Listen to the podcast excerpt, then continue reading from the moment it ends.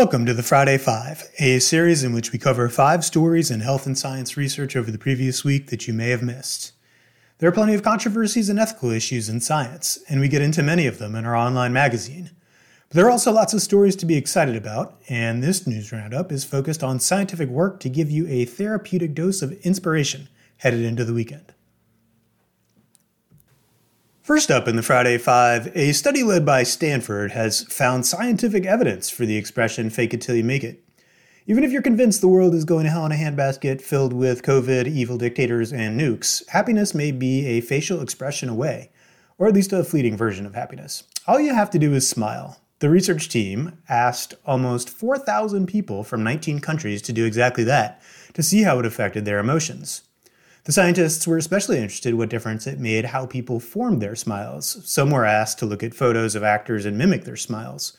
To insult the intelligence of their study participants, the researchers gave a second group instructions on how to smile, moving the corners of their mouths toward their ears.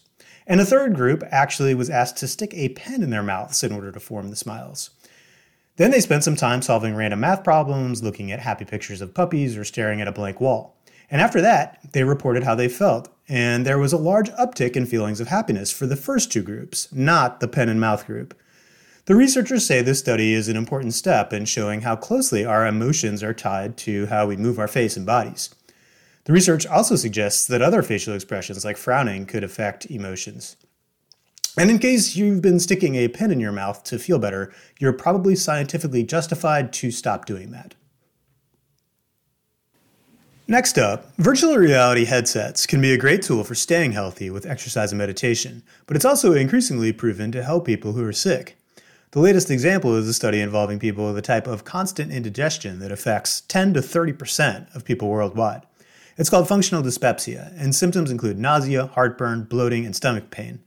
In a study by researchers at the Mayo Clinic, people with functional dyspepsia were divided into two groups one that watched videos of nature on flat screens, while the other group wore virtual reality headsets to immerse themselves in these scenes.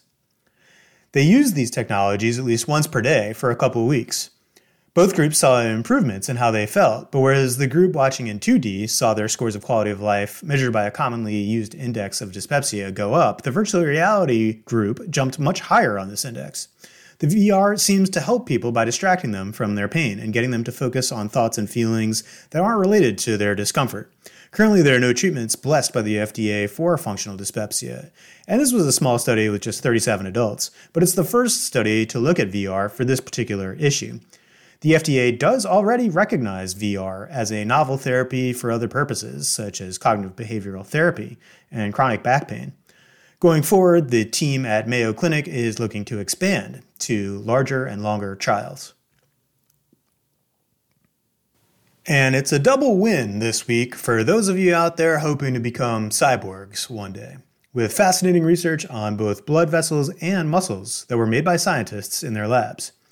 As for the blood vessels, scientists at the University of Sydney built a vessel out of two materials that occur in nature and were chosen because they're elastic so they can stretch just like real blood vessels do as the flow of blood increases. When the scientists stuck these tubes into mice, their bodies had no trouble adapting to them and using them as new blood vessels, suggesting they can enjoy the rest of their mouse lives with them. Surgeons already use another kind of synthetic vessel for kids who have problems with their natural blood vessels, but the issue is that they're not elastic and the kids quickly outgrow them. Because of the elastic, these new vessels could keep up with these kids as they grow. The research team also thinks this material could form the basis for other synthetic tissues. Speaking of which, another team at the Israel Institute of Technology announced they were able to make a type of muscle that's custom made to soak up large amounts of sugar that are traveling through the blood vessels and damaging the health of so many people eating the standard American diet. The researchers did this by making changes to muscle cells so they produce more of a protein called glucose transporter type 4, or GLUT4, no relationship, by the way, to your glute leg muscles. GLUT4 plays an important role in taking up sugar and converting it to energy.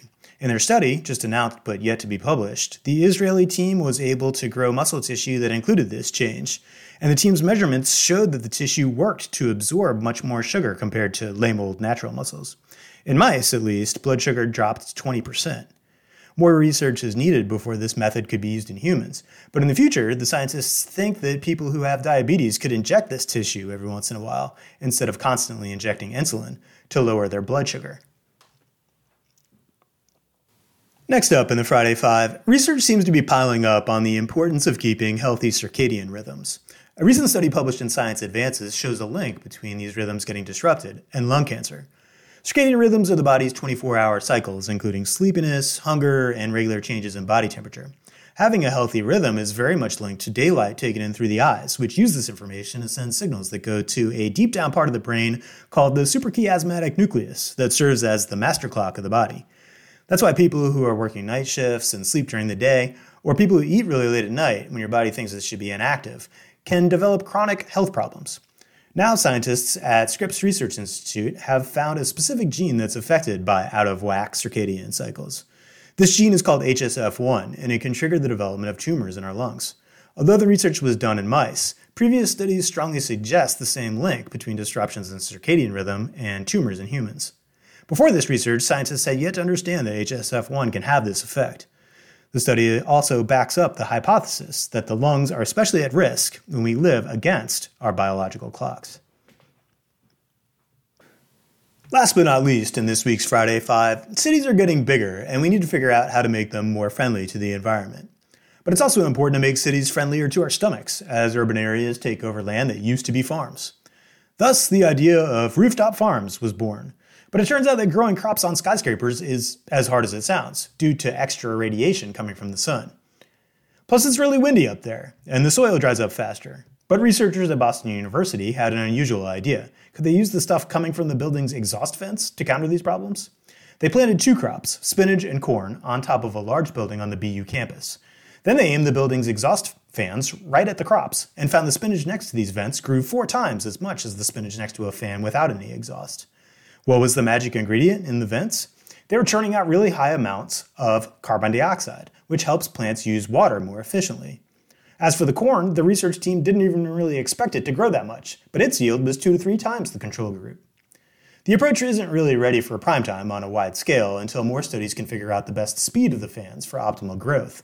But once that gets ironed out, this method could be a great way to increase the food production of cities and put all that carbon dioxide coming from its buildings to good use.